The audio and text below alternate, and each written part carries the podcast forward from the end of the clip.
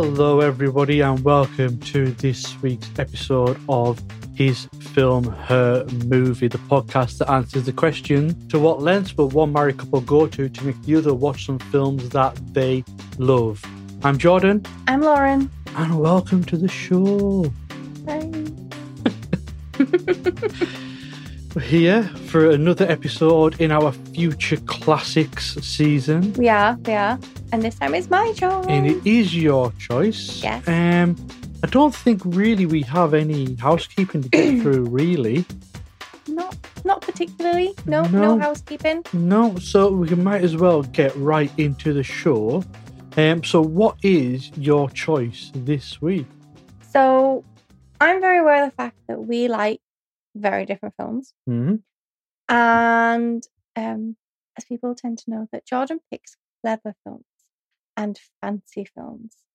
And that's how I always describe it. I always describe it as Jordan gets me to watch like a three hour Romanian film. I make him watch Mean Girls. Mean Girls is sadly too old for this genre, for this series. So um, I picked the 2015 um, Pixar Inside Out. Right, yes. I did, yeah. Pixar movie, which is fine. I, Yeah. I mean, Pixar is I kind of wanted to go down the thing. I knew that you'd be picking like quite adult films and all this. yeah, to me, I wanted to pick a film that um I feel like people would watch it now, and then if they then have kids in the future, they'll be like, "Oh, we need to watch this film together." Like The Lion King, Yeah, yeah. like um Toy Story is for our generation. Those sorts A of future films. kids classic a movie. future kids classic. Which I completely get. I completely get. But before we get into Inside Out, Yeah. what's been keeping you entertained since we last recorded? Um, I have started watching Ghost Whisperer again. I say again. I tried Is to get into Jennifer Love Hewitt? Yeah. Okay. she has ghosts and they come to her and she makes And them whisper. up and they whisper their secrets. Um, so I tried to watch it once and I never really got into it, but I've tried again. It's like my well, I've just said I've been to the gym tonight and I watched it whilst I was on the stairmaster.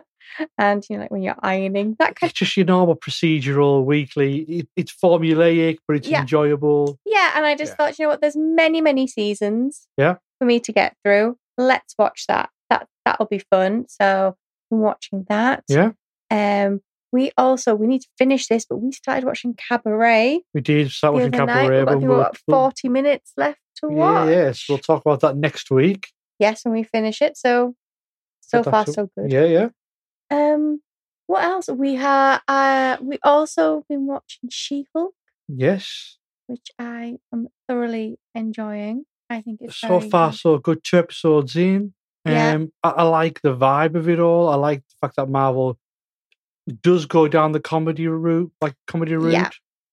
So yeah, I'm I'm, I'm enjoying the colourfulness. I'm also like we've sort of said before. I think I read it on like Reddit or something that um when people have sort of said, "Oh, Marvel's too big," and they do we need more indie films, going getting indie filmmakers to go more into the life of just the general person in the Mm. Marvel universe. And whilst this isn't like an indie yeah, yeah. sort of thing, I can see that. You can see there's more. The characters we've met so far have been a lot of them are just normal people just trying to get on with their lives. yeah, yeah. And then something weird happens to their co-worker or their building and they just have to or their work and they just have to deal with it. Um like you see like people in the courtroom and everything. It's just like I, I what I kind of like is the last two Marvel things that we've watched. Well, no, no, no. I'm talking about TV shows. Oh, I TV enjoyed, shows. Yeah, Ms. Love them. Marvel and She Hulk, both female led. Yeah. and it just opened up their audience to a new Exactly. to a, to a new demographic, and I, I, I like that. Even and they're I, easy watching. yeah, yeah, absolutely, they are. I uh, say I really enjoyed Ms. Marvel, and I'm enjoying She Hulk.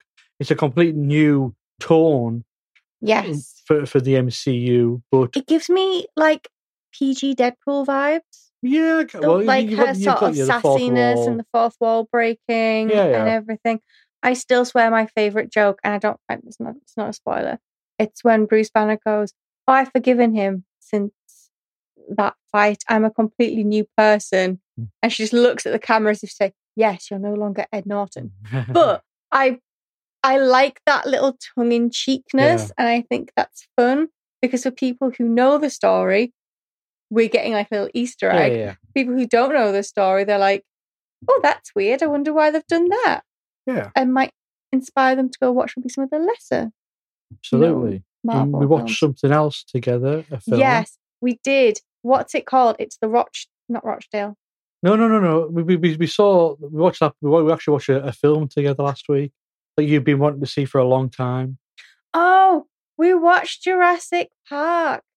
No, we didn't. No, we didn't. what am I saying? We didn't watch Jurassic Park. We watched Jumanji. Begin with a J. It's been a long day, all right. Jumanji, Welcome to the Jungle. Yes, the, The- rock version. The reboot with Rock and Kevin Hart, Jack Black, Karen Gillan, et al. yeah. So, what do you think about that? Um, I'm pleased. I liked it because oh, and you also meant you forgot to mention a Jonas brother. Nick?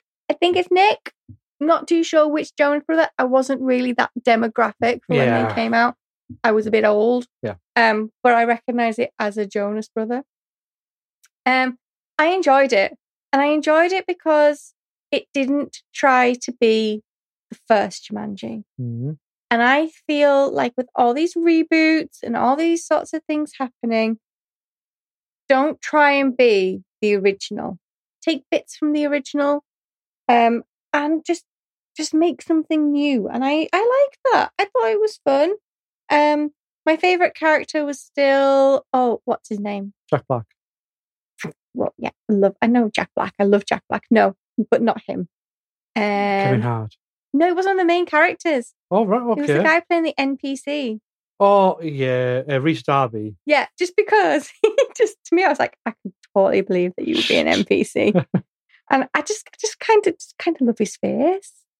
He's just got like such a calming face, which to me goes, Yes, the face that you're like settled on for this character, you would just be an NPC. NPC. NPC? Oh, I thought you said M. No. Oh, N N. N Yeah, well, that's it. And I, I, do like it. This is the first time I think I've seen it since it came out, like in the cinema. Mhm. And yeah, I do. I like it. It's got a script that doesn't shy away from making fun of itself and making Yeah. fun of its cast. It's obviously a film that was written with a cast in in mind. in mind, and knew it was going to be The Rock and Kevin Hart, and how they could play against those stereotypes and yes. poke fun. Having Jack Black play uh, Jack Black Instagram needs a goddamn Oscar for his role. I fully believe that he was a teenage girl trapped in the body of a middle aged man. Swanning about the place. Loved it. Um, love him on TikTok and Instagram. I find him really, really funny. Hmm, And I, I want more Jack Black. Less Taika, more Jack, please. there we are. There we are. But That's yeah, what we need. I like the action. Yeah, it's a bit CG heavy at times. Those man-eating rhinos are pretty bad. but like it's like the way they built in the idea of the video game, the levels and the lives. It, it sort of built stakes really well. Yeah. You got the rules, you got what was happening, and that straight line to the to the finish. I, I, I, yeah, it's It it's reminded good me of like the blockbuster old, filmmaking. the old like Sega Mega Drive Yeah, yeah. type games, and that's 100%. what I liked. So I, I, I will now. I'll watch. I'll watch the next one. can't remember what's it, that one's called. I think it's the next level. It's called the next level. The next level. Yeah. Like, Anything else you've been watching? um, we watched that football thing. Welcome to Wrexham. Wrexham. That's it. Mm. Or Rochdale. which is the Disney Plus documentary about Ryan Reynolds and Rob McElhenney buying Wrexham, AFC Wrexham. Yes. And this sort of documentary, it's about football, it's sport, but it's a personal look of it. Mm-hmm. And you've got the charisma of Ryan Reynolds and Rob McElhenney and even some of the people who are around the club. It was always going to be a winner for me. Always. See, I don't like football. Oh, yeah. I know nothing about football.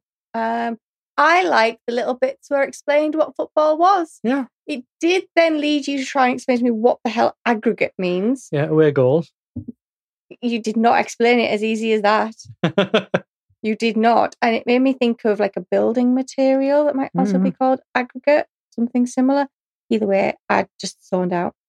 Um, but I I enjoyed it. I thought it was good. You made me watch the Spurs documentary about the Spurs ground Yes. a little while ago. I enjoyed that.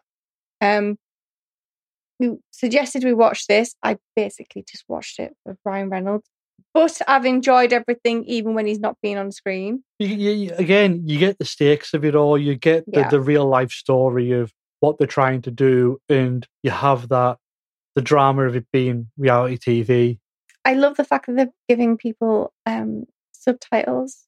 when they don't need them. They really don't need them. it's like this guy's talking, and I'm like, he, I got, I got every word of that. It was just a bit Liverpudlian. Like, is Yeah. that hard to understand? Must be. m- It must be for say American audience, but that was it. And they said new episodes coming out every week. I don't know how many there there are of them, No. And I know how this finishes. And it Well, then don't tell me. no, I'm not going to tell you because well, because it happened in real life when like into last season. But anything else? I've got a few things. I don't think. Um, I don't think so. I've been reading a lot Again, again. yeah. Um, and watching YouTube. like everybody else on this planet watching YouTube. But yeah. So the first film I- want to talk about was the new Netflix film from a few weeks back, and that is the Jamie Foxx, Dave Franco, LA vampire hunter movie, Day Shift. Oh, now see, I want to watch this, but I think I'll get scared. No, Will I be scared? it's not a horror film. On like on like a level of gruesome, like one being Buffy, and like ten being American Horror. Sto- like, where are we? Um, somewhere in between. Okay. it's more action stuff than it is actually like horror. Sorry, yeah, this is the directorial debut of veteran stunt coordinator JJ Perry. hmm And in this one, we have Jamie Foxx, who is this blue collar contractor vampire hunter. He's divorced or separated from his partner, and they have this young daughter.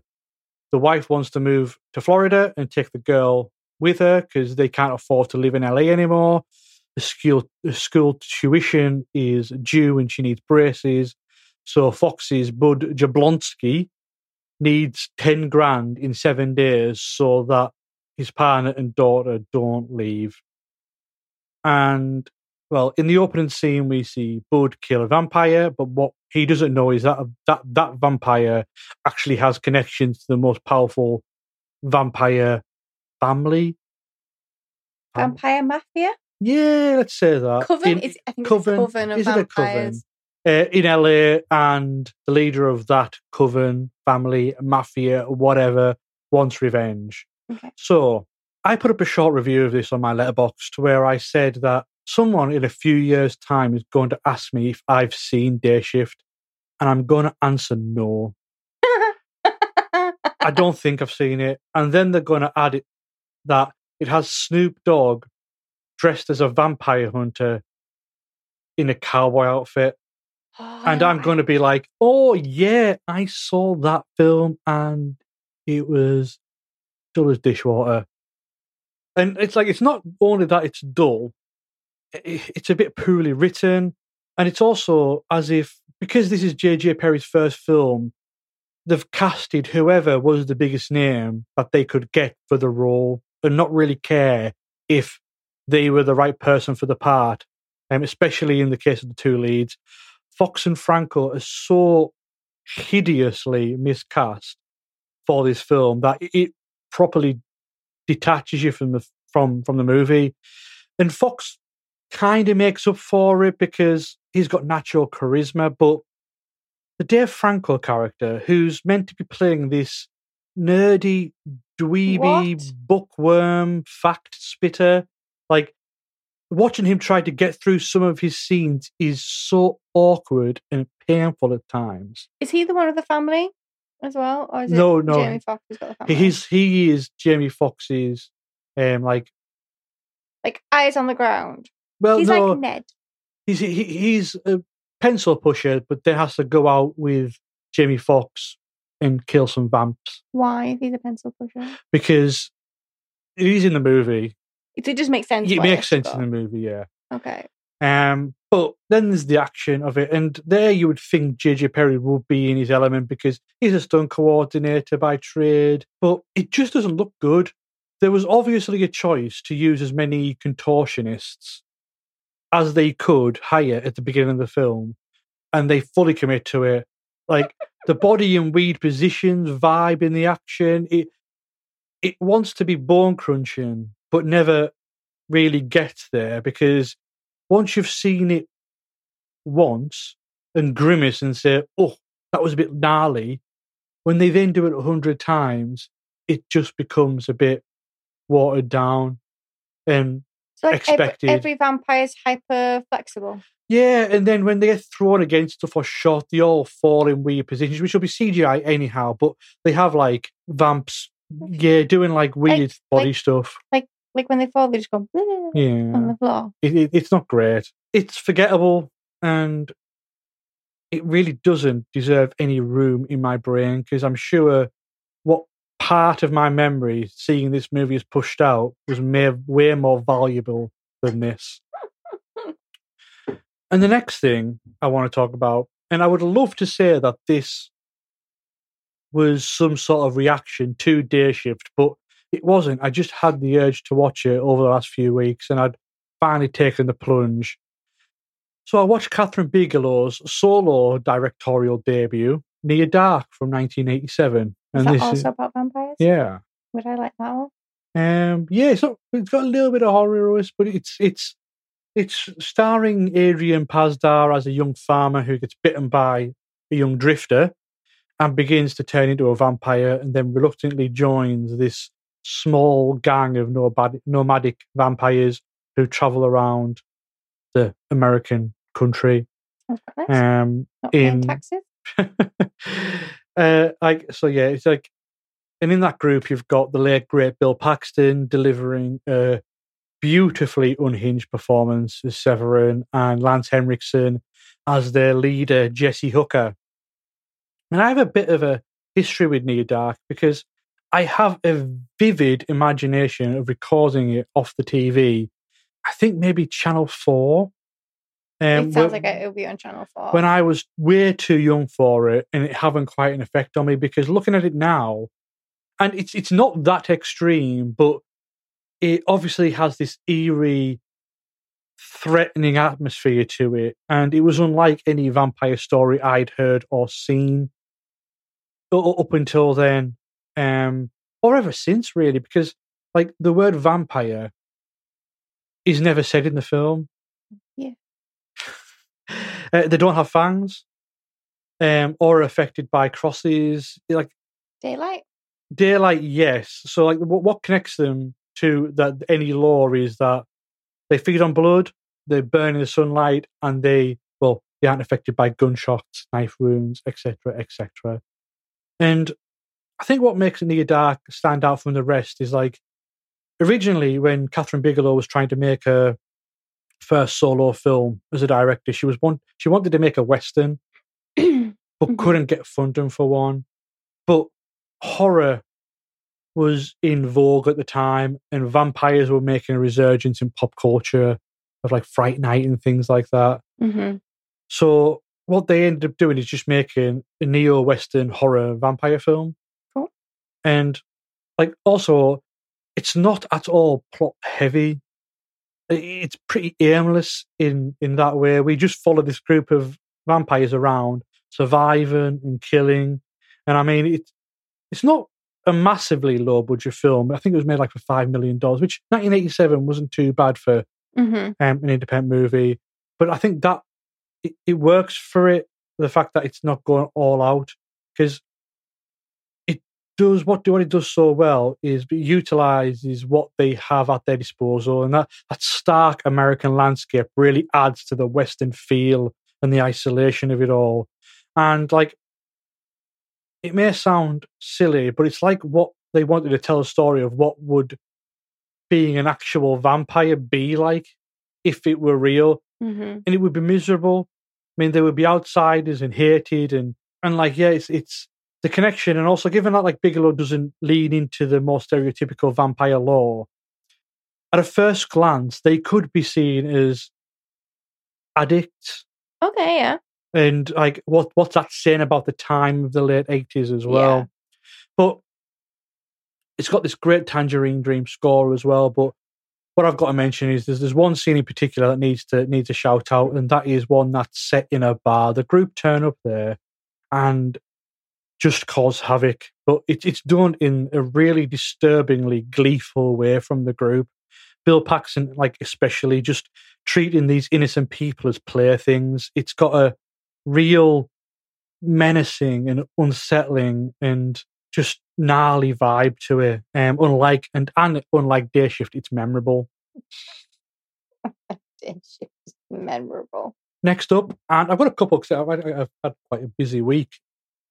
I rewatched for the first time since its release, Margin Call, and this is actually another debut film from a writer director, J.C. Chandor, which chronicles a 24 hour period at, at an investment bank at the very beginning of the 2008 financial crisis. hmm And well, yeah, like the fact that JC Chandor had the confidence and the talent to take a subject that could be so dry and lifeless and confusing um, as th- the start of the financial crisis and make it into this pseudo morality piece that at some points can feel like a bit of a thriller. It's nothing short but of like astounding. And I always link this film with The Big Short, the Adam McKay uh, version of the 2008 crash. And I do like that film a lot, but it uses comedy to dissect the more complicated aspects of the film. And also, and I think this is like an important part, important part, hmm it stays on the outside.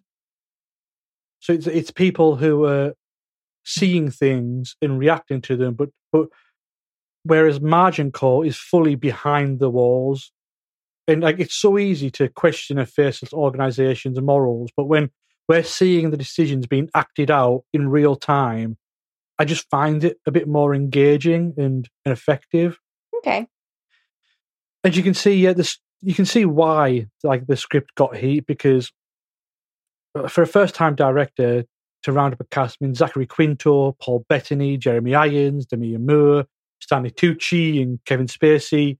I mean, it's like a performance piece. It's practically it, it, it's like theatre. It, it's contained within the walls of the invest, investment bank ninety five percent of the time, and the big set piece in the film is round a table in a meeting room. And I actually do think also that this is maybe one of the first Kevin Smith, sorry, Kevin Spacey performances Oh, okay. that I've seen since we all found out that he was a terrible person. and trying to keep that aside, which I think you always have to say now before praising the talent of a problematic person, he is such a good actor. That's why he managed to get away with it so exactly. I mean, like supremely good, like one of the best of his generation, good, and not forgetting the people who he has wronged or anything like that. But it's kind of a shame that we can't enjoy his performances like we used to. hmm It always is with this tinge of, Oh, oh, shitbag. yeah, which I, it, again, no, not to say anything regarding the people he wronged, but it's, yeah, it's just a shame. But yeah, like watching him and Jeremy Irons go toe to toe is so enjoyable, especially when Irons is just on that right side of hammy and scene chewing, and it does well at painting all these workers. My final point, like it does well of painting these workers as people doing jobs yes. in a tough situation and absolutely points the fingers to the CEOs and the executive level folk that only looked at the bottom line. Like it, it, Zachary Quinto's was just like a normal worker, and he sort of finds out what's about to happen, hmm and he shows his boss, who then shows his boss, then shows his boss, and then it's like, for example, like Zachary Quinto, because he is a analyst, he gets promoted Right. at the end of this. And basically because the CEO is saying, well, there'll be money to be made after all this, and we need our best people. hmm So it's yeah, it it, it does look at the, the morality of that. And finally, finally, the last thing I want to talk about. I know I've been talking for ages, but I watched a film that nobody had probably spoken about in 20 years until Chris Rock made a joke at the Oscars. And it's Ridley Scott's G.I. Jane from 1997. Oh, I remember. Yeah, I came downstairs and you were watching that, and you were like, "You need to watch this." Yeah, so it's starring Demi Moore, who was who like as a bit of a publicity stunt, her character is enrolled in the Navy SEAL program as a female senator hmm who is all talking about equal rights and women's rights and saying how they should be able to do everything that, that, that men should do. So yeah, you've got that. You've got Demi Moore getting put in through all the Navy SEAL program and dealing with the, the the gender politics, the physical activities, the horrific conditions that she's put through. And GI Jane is a bit of a silent banger. Because not to lie, like most of the enjoyment for me does come from the fact that Ridley Scott is basically making a Tony Scott film, which is great. But it's also a movie that I watch now and think, why does it not get more appreciation? Because I do believe it deserves it. Because some of the rhetoric going on in the film regarding gender and acceptance and some people's disdain for political correctness hmm can very much be seen in today's society. And I also think, like, given this is obviously this is on women and political correctness and things like that, but when you look at the LGBTQ plus society and Yeah. political questions about that, and that people get on their high horses as well. why do I have to remember all to do this? I should just be able to do. It really looks at that Mhm. um, and shines a light on that. But like even with all the under the hood stuff like that, it's just wrapped up in it and tied in a glorious bow of of Hollywood sheen that has the, the pacing and the action and the characters to keep you engaged. I'd argue Demi Moore has never been better, Okay. and she more than capably takes the weight of the film on her shoulders and runs with it. Viggo Mortensen is superb as the the drill sergeant. The only thing, and I, and thankfully this is is only a tiny tiny bit of the film, is that it does have a few hypocritical moments because given that its central conceit is about equality and and things like well gender equality, it does jump out of that and Mhm. have a sexy sequence of Moore's character working out where she's sweaty and barely clothed. It's the male gaze. Exactly. But, Yeah. but you know what I mean? You'd think they'll be able to take themselves out of the film so much and thinking, actually, we're talking about this, but we're doing this, where it doesn't really match up. And and then also there's also a shower scene, which for the life of me, I have no idea why this scene was in a shower, other than just to Get Demi Moore naked. yeah. And she just this is a, the film that she did right after striptease. Is there equal opportunity nudity in this? No, oh. no, no. No. And like it's not it's it's not like those scenes aren't well directed. They look good and they're shot well, but just a slight alteration to them would have kept them a bit more in the right side of its own argument. Yeah. So there's, that. But yeah, G.I. Jane is superb. And I think that's it for me. I can wax lyrical about all the books I've been reading. But we might as well get into well we'll have a small break Yeah. and we'll come back and we'll talk about your pick inside out yes. Here we go. All right, open. Hmm, this looks new. Think it's safe? What is it? Okay, caution. There is a dangerous smell, people. Hold on, what is that? This is disgust. She basically keeps Riley from being poisoned, physically and socially. That is not brightly colored or shaped like a dinosaur. Hold on, guys. It's broccoli! Yucky! Well, I just saved our lives. yeah, you're welcome. Riley, if you don't eat your dinner, you're not going to get any dessert. Wait, did he just say we couldn't have dessert? That's anger. He cares very deeply about things being fair. So that's how you want to play it, old man? No dessert? Oh, sure. We'll eat our dinner right after you eat this. Right, right. Here comes an airplane. Oh, airplane. We got an airplane, everybody. So, like we've said, the this series is all about future classics, and I picked a future child classic, or what Hmm. I believe will be a future child classic. As we said, it's the 2015 uh, film Inside Out, directed by Pete Docter. Now, I'm sure everybody has seen Inside Out, or at least heard about it, but if you haven't, it is a story of a little girl going through her life, but we see it from the position of her emotions. Um, so you have joy, happiness, uh, joy, sadness, disgust, fear, and anger, and those emotions make up who she is as a person. Mm. So you go through lots of different things um, with um, Riley, the little girl, and it's basically the happy things that she had with her family, moving house, how traumatic that is, and how she reacts to this.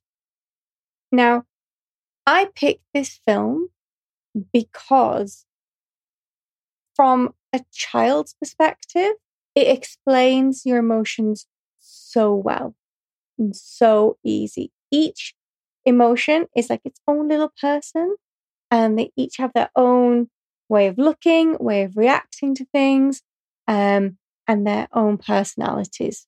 And the other thing that really stood out to me when you're watching this with a child is that they can relate to that Mm. a lot easier.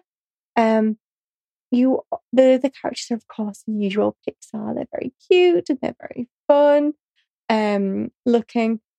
But for me, looking at it through the eyes of a child, it's something that they're going to be able to understand easily, um, to see parts of themselves in Riley the character.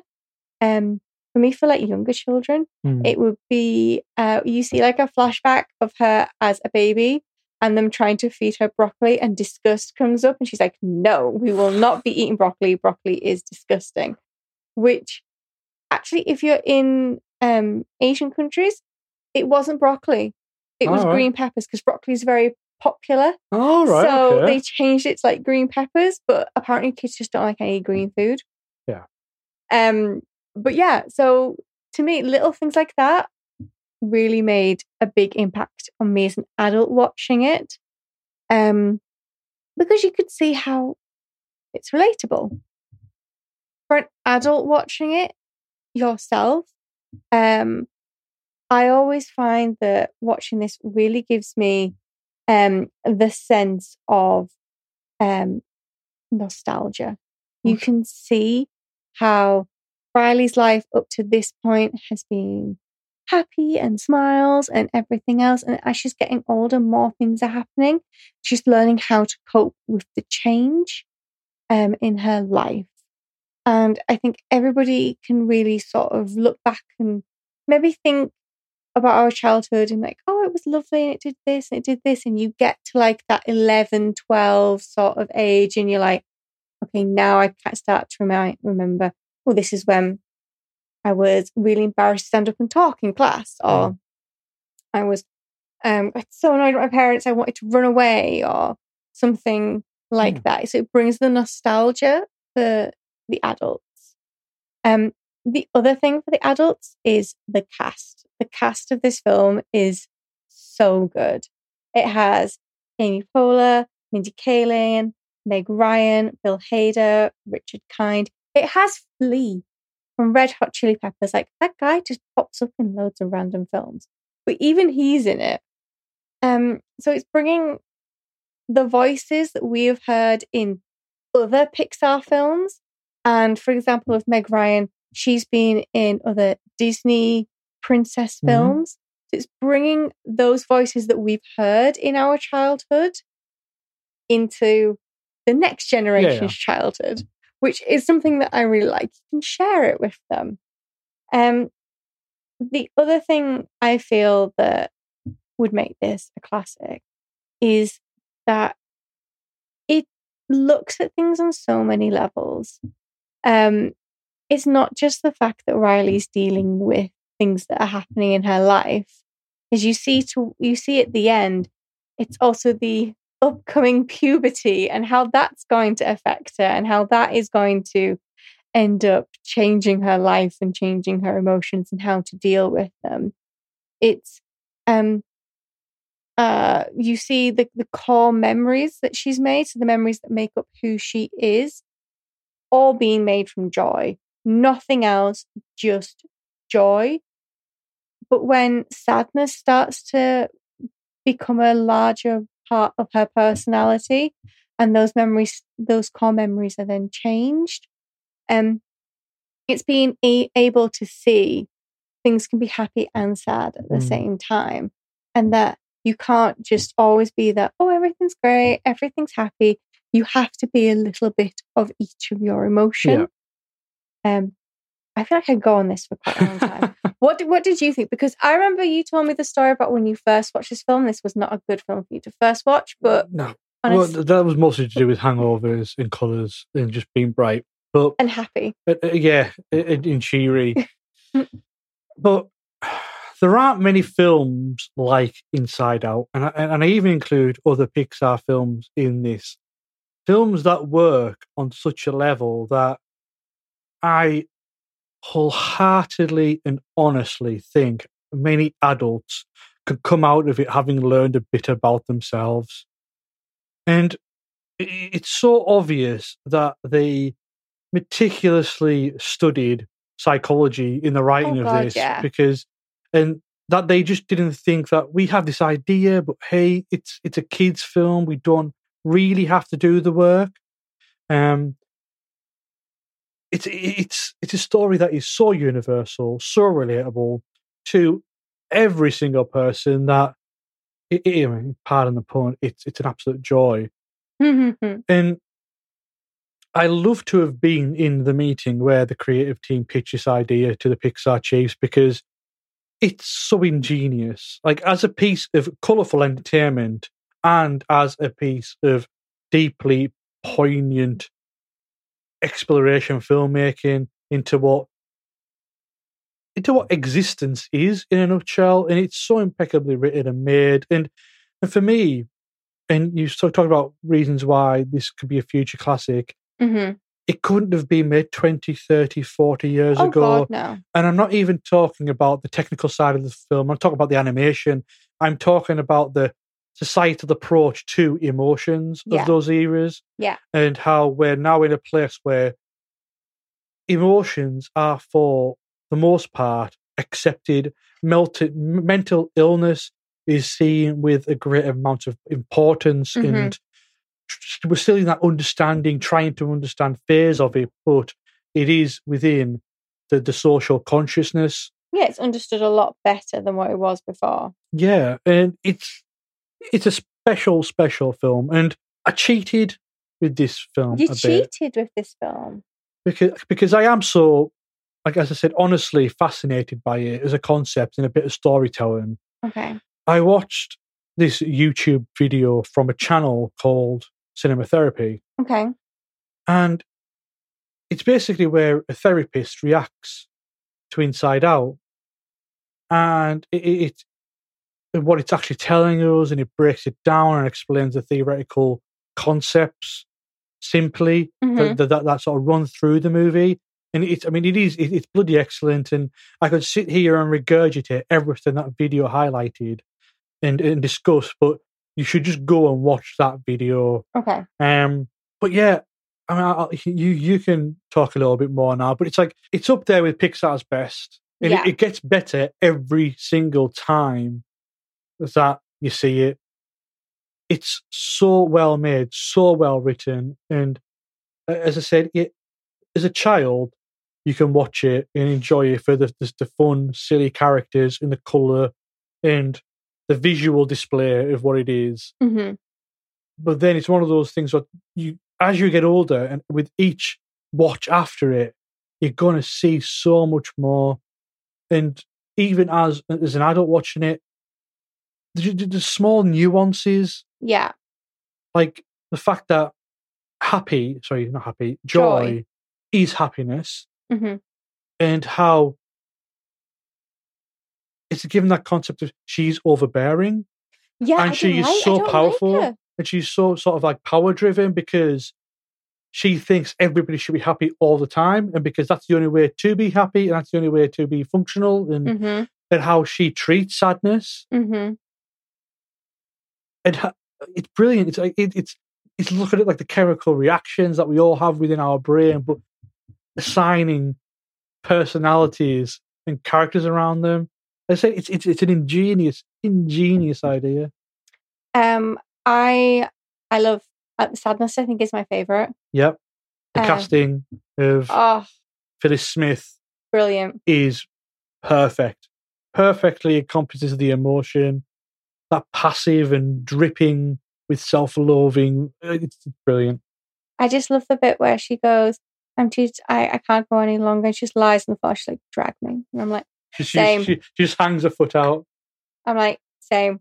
I I yeah, I have felt that. It is something that you recognize, and you just think, yeah, I understand that. Again, it's something that you get older. You're like, I've been there. Yeah. I get that. Um, for me, the fact that sadness ends up having such a profound effect on Riley, Yeah. really showcases that she is going through all of these changes in her life, um, and that Joy just just can't be the boss anymore. Mm. Um, I think it's quite interesting when you see because you kind of see the, the inside of other people's heads Yeah, yeah, yeah. for me, I find it, and there's been things I've seen. There's been things written about this, um, everywhere else. But for example, um, Dad, all of his are him, Mhm. and for Mum, No, no, yeah. yeah, they are. They all look like him. They are all men. And they all have the same mustaches. But they don't look like him. They look like they've all got mustaches. They've all got, all got mustaches, but they all look like Joy or. No, no, I mean, but but they're modelled after oh, him. sorry, sorry. Yeah, yeah. And the same with the mum. yes. they're modeled after the mum. Yeah.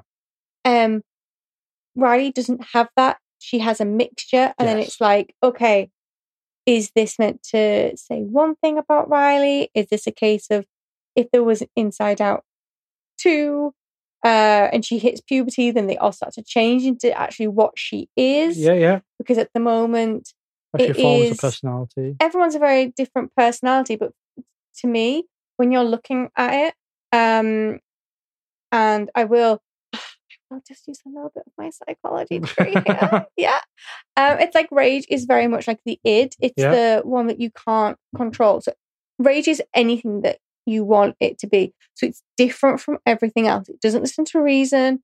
Um, it does whatever it wants to do, and that is why rage is different.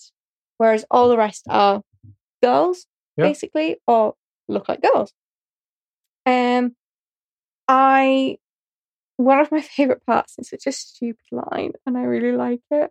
But um, Imagination Land. There's two Yeah. things about Imagination Land. The first one is that it's being taken apart and destroyed. Parts are being destroyed, and that's because Riley doesn't need them anymore. Mm. She doesn't need the princess castle. She doesn't need all this girly stuff. Um, what she does need, however, is an imaginary boyfriend. Apparently, Yeah, yeah. and I love the fact that he just looks like a boy band character, and he's like, "I'm from Canada," and I'm like, "That is brilliant." Love that because it's just such a nod to like the like you see the the 80s and 90s like stupid cartoons and films of like what you watch like oh you won't know my you won't know my boyfriend um i met him at summer camp. Yeah. and he lives in canada. That type of ridiculous lie. Um but i just found that in, inside out is so great at showcasing how people change. Like you grow up and some things just aren't as important anymore. It showcases how important it is to have a healthy balance of all of the emotions Yeah. because without them you're not a fully developed person. Um it also touches on the subconscious And that is where all the, as they call them, the troublemakers Mhm. are locked away, which says to me that is why we have therapy to then unlock those Yeah. doors and get them out.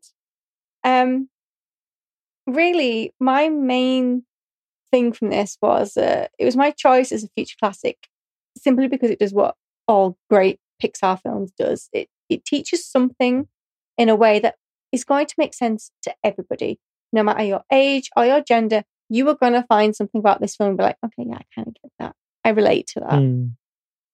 showcasing all the emotions as people as characters allows children to understand them in a much more complex way it helps to explain how your memories are what makes you as a person and like what shapes you um but it also explains that when you get older you change and whilst that change is scary is something that has to happen whilst joy especially in riley's case was what powered her as a kid you need to have all of your emotions working together to actually be an adult and be able to think rationally and make good decisions. And this is really, really illustrated well within the parents. They, whereas in Riley's head, all the emotions are running around and they're pressing buttons and doing whatever. The um, adults have one main emotion that is the lead, and they all sit on. I feel like it looks like a little presenter's Yeah. desk, and you can see that the desk does get bigger Yes. with Riley. So she starts out with just joy, then she gets sadness, and then she gets anger, and then she gets disgust, and all these extra buttons. So by the time you're an adult, it's a full long table that Yeah. everybody can sit at. But there is always a lead, and so in the mum, there is sadness, which then makes you think, is the mum maybe prone to depression because sadness is leading? And in the dad, it's anger. And then you kind of see that when he reacts and Riley's being naughty, he's like, go to your room. He doesn't he doesn't do anything else. Yeah, and that's like when you've got them all working and the sorry. I was, yeah. I was gonna say, but like because they all sit equally on like that, that council of emotions, they all have equal say and they all make the decisions together. In Riley, it's just joy basically overriding everybody, and it's she's not making the best decisions. Being a child is being overrun, is being by run by one emotion, whereas being an adult is taking into account all of the emotions and then deciding. And I feel like this is a really good way of explaining that to a kid. You're going through these changes, but this is what is going to end up happening to you, and it's nothing to be scared of. Sorry, go. No, uh, that, that's what I was going to say is the fact that when you're an adult, the desk of buttons, if you- will, and everybody's sitting at it, and they've all got their own little pla- piece of the desk. Mhm. Whereas in Riley's, it's only big enough for one emotion at a time, and that's what runs that personality at the time. Yeah. So therefore, it's constantly shifting in emotions. But and like as we start off the film, and and Joy is ruling things, and it's For the fact like that 30 seconds when she's a baby, she's like the only person there. She's like, it's amazing. And then sadness rocks up. it, it, it's good to teach that if it's all happiness, there is no growth. Yes. Um, there's no development uh, of other aspects of, of a personality and how people learn to deal with different situations. And it's, I mean, as the scene goes, this for me is the absolute visual storytelling explanation of it's okay not to be okay. Yes. And it's all a part of you. And so in this, in this, in this cinema therapy video, the guy talks about memories and he talks about how his mother's dead hmm now and that every single memory of her would is now tinged with a little bit of blue. But Like bittersweet.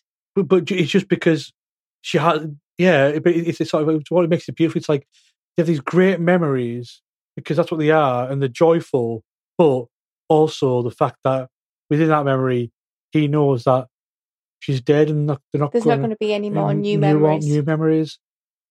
And that visual representation at the end of the film hmm of the balls having different colors hmm perfectly explainable to a child. Oh God, yeah. And it's like, oh, but it's it's okay because it's you, You can explain it as if it, you can go, oh well, you were really happy on your birthday and you had a wonderful party, and they'll be like, yeah, but but you can be sad that the party's over. Yeah. Yeah. and also it's when sadness and joy get sort of just sucked up out of headquarters and they're currently in the different Mhm. things. She doesn't feel anything.